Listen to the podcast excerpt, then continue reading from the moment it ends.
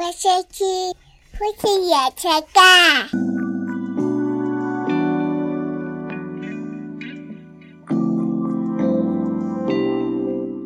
在我们一转眼的时间，暑假就要结束了。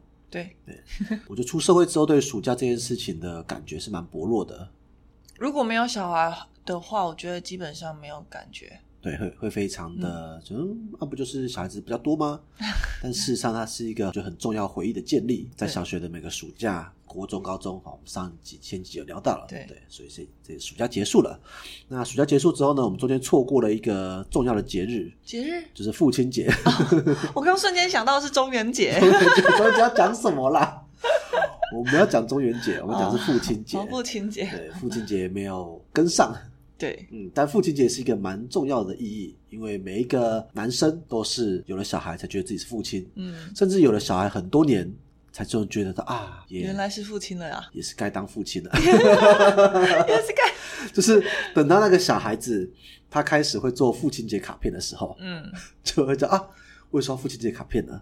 所以我也是父亲啊。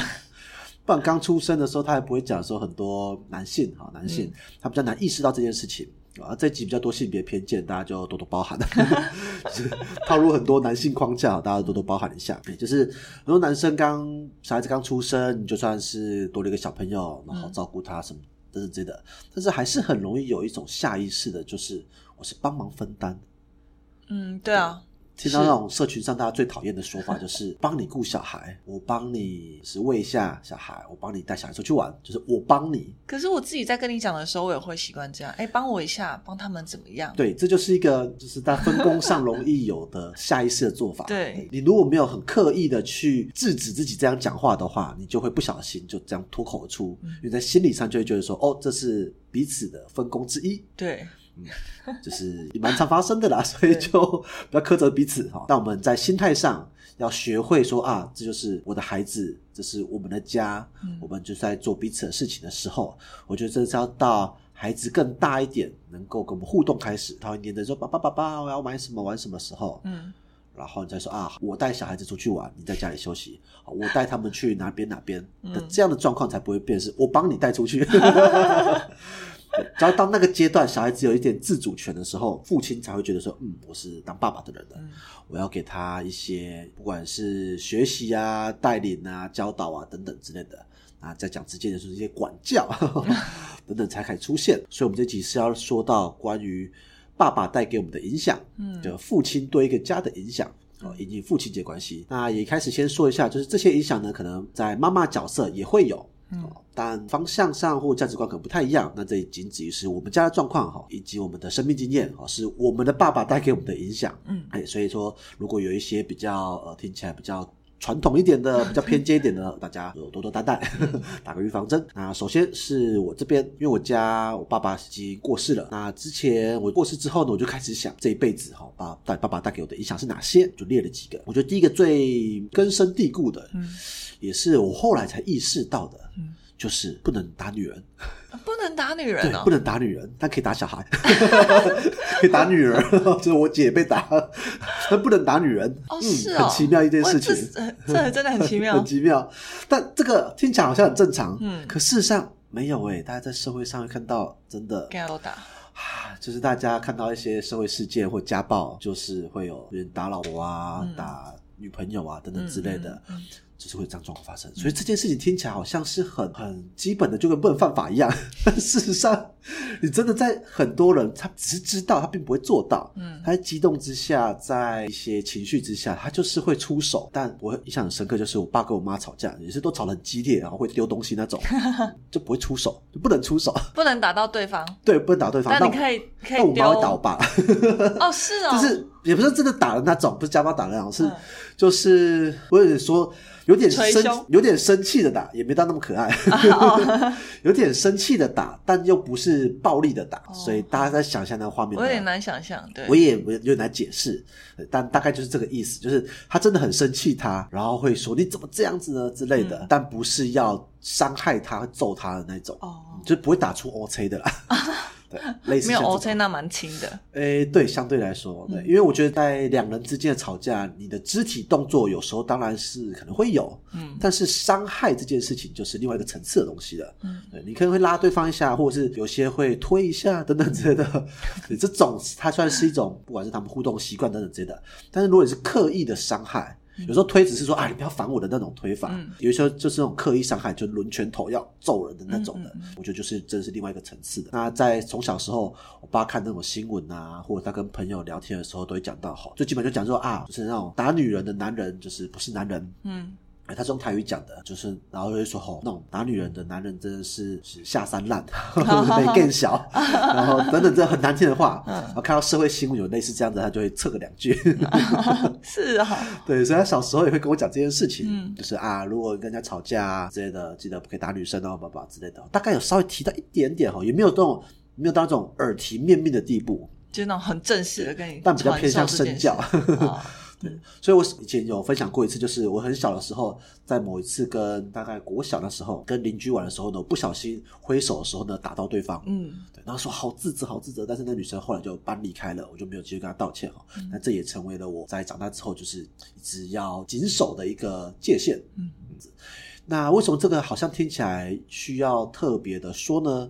是因为很多时候呢，我们人就是不特别提醒，事实上你就会流于一种直觉跟冲动，觉得是蛮常这样子的。那包括小时候是会被爸爸体罚的，就被爸爸打的，对，所以呢，要不打小孩这件事情，就是要特别的去克制。克制，对，今天这个行暴力的行为在扩散的情况下，他就可能会变成是触及到身边的人，不限男女。对，但我爸爸对我这影响呢，我觉得是蛮明确的，嗯。大概是这个。嗯，了解。但是我记得我们家我爸也没有特别打人，但是我妈打很凶。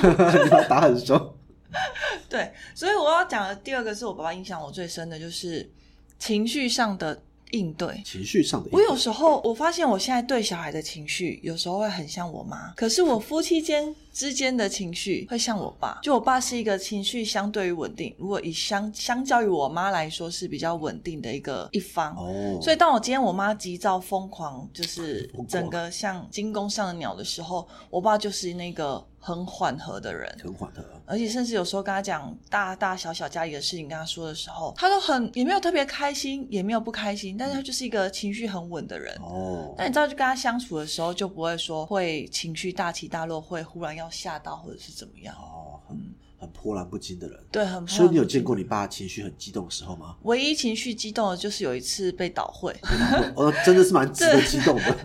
就真的那那一次，我第一次看到我爸跟我妈对吵，然后丢丢椅子，互丢椅子，因为我们家有一个长廊嘛，嗯他们就这样丢来丢去，丢来丢去，但导导会是外面的人啊，为什么他们要互吵？他们的钱就没啦。就对啊，但是不是彼此的错啊？还是会说是你怎么相信他？对对，类似这哦样子。可我爸也气自己，然后也气我妈，啊所以就是一时气不过，两个人就吵起来。那是我看过我爸最严重动怒的一次。嗯，除了动怒之外，我爸我也没什么看过我爸哭。哦，嗯那一次是他有看到他眼角有泪吗？哭是那时候我阿公过世的时候，我才有看看到哦哦、对对对爸爸哭。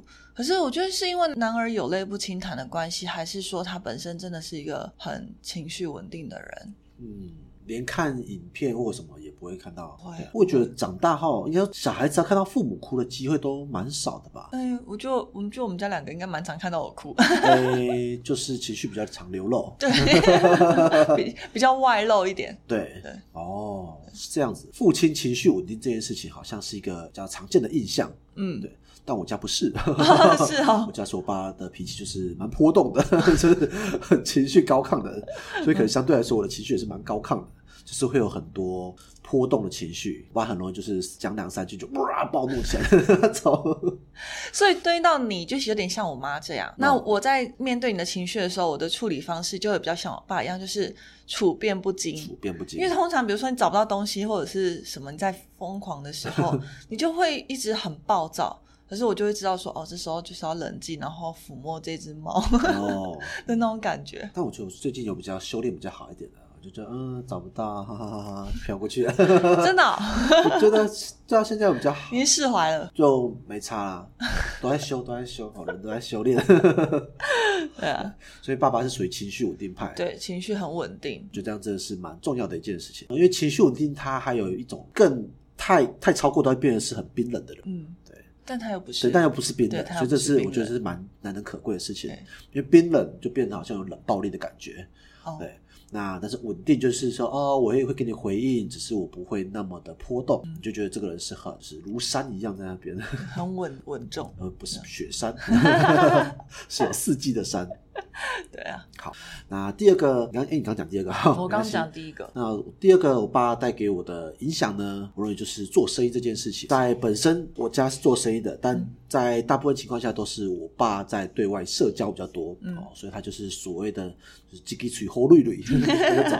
我很常看到我爸在跟客人讲一些歇后语，讲一些顺口溜，他就很常背一些这种东西。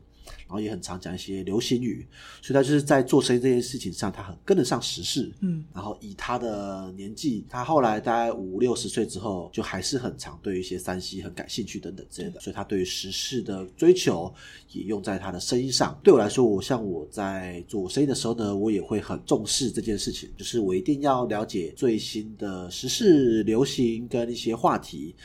然后不用深，但是要知道跟人家讲话的时候能够踏上几句这样子，嗯能够更有更多话题。然后他也之前也说了几个关于生意上的禁忌，比如说之前有大概说过，像是呃生意场合是不能看到眼泪的，哦，会把财神气走，反正财神会被吓跑。嗯，对，就和气生财嘛。那生意场合会有财神，那你哭的话，那个财神也就跑掉的这个意思。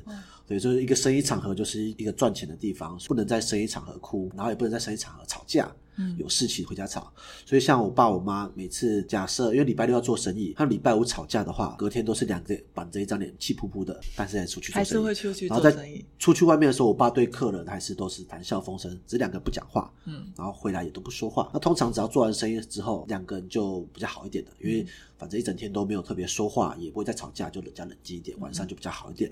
但是比较尴尬的是，如果他们是礼拜一吵架，嗯，那就一个人的礼拜都不说话，直到礼拜六出去做完生意之后，后来才和好，就气比较久一点。是的，对。嗯但是对于一些生意场合上的一些生意经啊，或者是一些生意的禁忌等等的，也都是从我爸这边看到的。那以前我妈是属于守财的，那我爸是属于开拓的，嗯他就很想要去冲一些东西啊，做一些就拉一些新的客人等等的，嗯然后我妈在后面才会收尾。但是有时候我妈也会是一个踩刹车的人。因为我爸有时候就是小小的会得意忘形，嗯所以得意忘形就是跟客人太过算是开玩笑开过头，嗯那对方可能心里不太舒服。但有时候是就是生意上场面话，有时候刁别人那种感觉，就刁不完别人之后呢，别人被刁的那一个人可能会有点在意，可其他人笑哈哈的，嗯所以那个人没有发作。那我妈呢，就会私底下再去跟人家啊，一摸上面一哦，摸摸什么艺术啦那卖嗯不要往心里去等等这样，他就帮忙按打，然后踩个刹车，或者回来的时候都会跟我爸检讨这件事情，说啊，你今天说了什么话，怎么之类的，叭叭叭。人家什么感觉？对对对，都会提醒他一下。我年轻的时候，我爸好会听；老了之后呢，我爸就不想听了，他就好生气。每次我妈跟他讲这些的时候呢，他就会想说：“我现在连说话权利都没有了吗？我说我说了什么都没有了吗？我说那个东西我我都有在长长吗？我到一把年纪，我还要被教怎么讲话？” 就开始老顽灯就开始不喜欢被念这种，事情，不喜欢被念。对，然后我妈就觉得啊，算了，每次要讲这个，但又忍不住想讲。他们两个每次都因为这个事吵架，嗯所以我最常听到我爸就会说说啊，哎现在这年纪连讲话的权利都没有了，哎，口袋没钱，讲话就没力，这种感叹的声音就会出现。嗯大家这样，所以我觉得对生意这件事情，大家都说神力跟 OC，嗯真的是很难生也很难教，因为它本来就很多细腻的东西，你要说一条一条列出来教，真的蛮困难的。反而是在耳濡目染之下，你看到的状况，你学到的应对，看到整个呃环境的那个流，流那个氛围那个流。现在讲氛围啊，就是讲流，那个流动，你会感受到，哎，这个生意会不会成？然后感受到要如何进退。所以那些你要把它变成一些叫做教条式啊、系统化的，老实说，我认为都有点枝微末节，它就有点像是一种。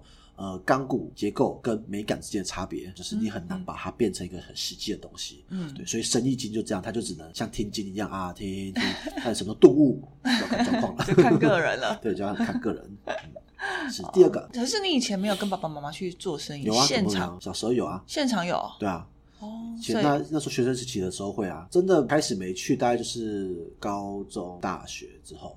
对啊，那时候就有自己的假日的娱乐啊，就不想去了。对，但是在更小的时候，就好像小孩子喜欢到顶一样，就是会跟去啊，然后去几次啊，等等之类的。嗯然后去几次发现蛮无聊的，因为我们每次去生意的时候，我们不能在现场就吵他们嘛，嗯所以我们爸妈都会给我我跟我姐大概可能一百块或一百五十块，叫我们去玩，嗯然后我们就去找附近的有吃的、有电动的什么去玩，大概一个小时就玩完。然后他们做生意大概要六六七个小时左右，我们一个小小时就玩完了，开始闲晃。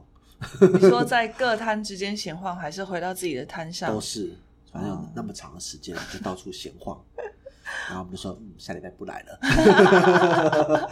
但是过了大概可能两三次没没去之后，就觉得嗯，再去一次好了。嗯，嗯，大概就这样。原来是这样。对那我爸的话，对我的第二个影响，我觉得很比较特别的是 DIY 的精神。，DIY 就是我爸是一个不管家里有什么家具啊，或者是路上看到什么家具，他就会想要改造，哦手痒想改造，或者是自己的小花园呢，他就会想要比如说搭棚子啊、盖树屋啊什么，都是做对到树屋的地步就对，很树屋就自己盖，然后他自己之前去租田地，要一个那种什么，那就好像是农农舍吧，农舍小农舍，因为他有、哦有时候农用品会有一些道具什么的，要放在有屋檐的底下，那个农舍他也自己做，哦，也自己盖哦。对，去哪里找道具啊？他就会去路上砍。树都自己砍吗？没有，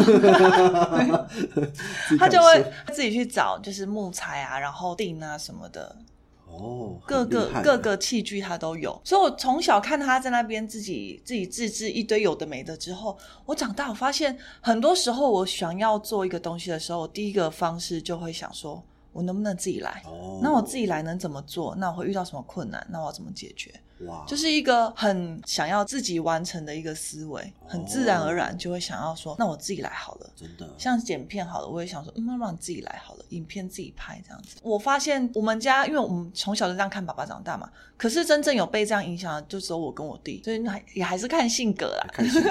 对，所以你弟也喜欢自己做，我弟也喜欢自己做，像他之前房间的房间的柜子，他也都自己做。然后想，那你姐可能就觉得啊，爸爸每次都自己做好麻烦 哦，不能陪我玩 对你也不一样，你也是很不自己做的。哦。嗯家就是做生意啊，就是赚钱就是要享乐啊，所以赚钱我干嘛要自己做？我就请专业的做、啊赶快。请专业的做。每次我爸最喜欢讲说，术业有专攻，黑头掐黑专门来处理的喝啊，不用自己处理，我们自己做，他是把人木派怎么办？就是整个发想的过程，还有制作的过程，跟得到的成果，就会很享受其中。哦，我可以体会那种感觉，就玩游戏那种从零到有的感觉是。对自己打造那种过程。再来是我的最后一个，就是我爸带给我的影响，还有蛮多很细微、很优微的地方。嗯那有一个是以前我爸曾经讲过的，他说就是他不会让我妈开车。哦对，除了我妈开车有就是自己撞加油站之嗯外，他就觉得嗯，这是男人的工作。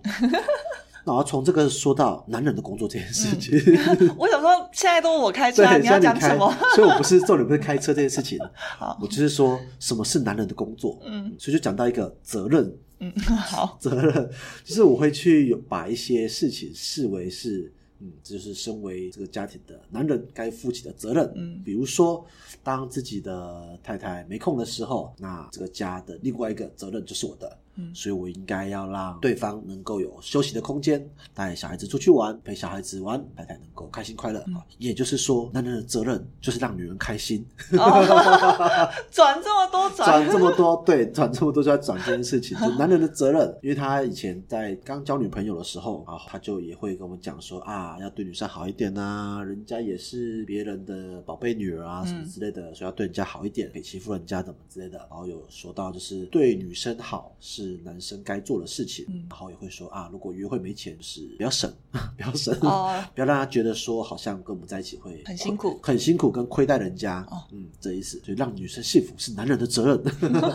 那虽然不说男女，就是让你爱的人幸福是就是另外一个人的责任。嗯，而不要让对方跟你在一起是很辛苦的。我觉得这个可能比较偏向于是晚年的时候比较有的影响，因为早年的时候，我妈跟我爸一起。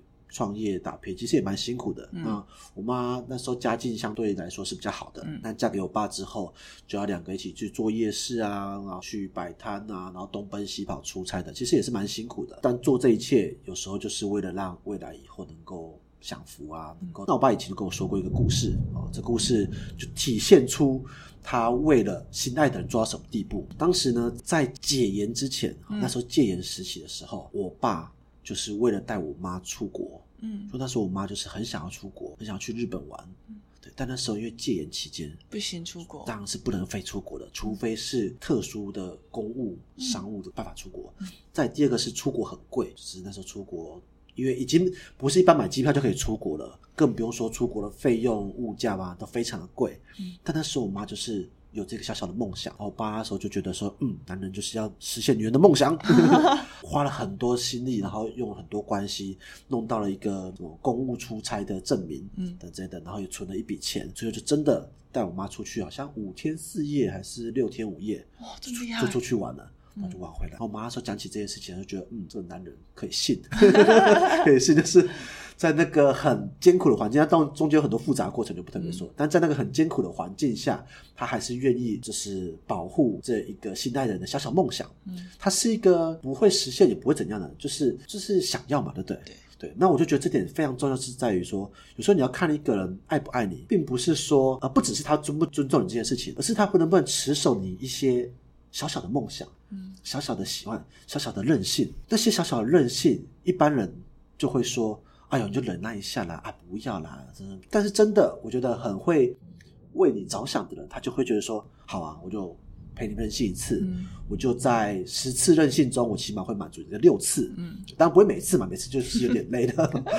但是在某些你可以看到对方说他真的很想要的时候，就啊咬一牙就过去了。我觉得这个非常重要的是，两个人之间的相处，不就是因为有另外一个人可以包容自己的任性才在一起吗？那如果我跟你在一起，那我还要靠自己，我要出国，我还要靠自己，我想要买什么东西，我也是都要靠自己。那事实上就就不用在一起了，对不对？当然也不是说一定要靠对方啦，我到彼此的互靠嘛，对不对？所以记得对方一些很微小的梦想，或者是一些很他很喜欢的事物，并且帮对方实现，这个我觉得就是很重要的感情的经验。那我爸在这件事情上呢，就是常常做到，他很常会记得我妈说想要去哪边玩，哦对，想要吃什么东西，想要曾经说过说啊那个地方不错啊，要不要去等等之类的。然后出国也是一样啊，想去欧洲，想去什么之类，他都会记得。所以从年轻的时候他就做这件事情。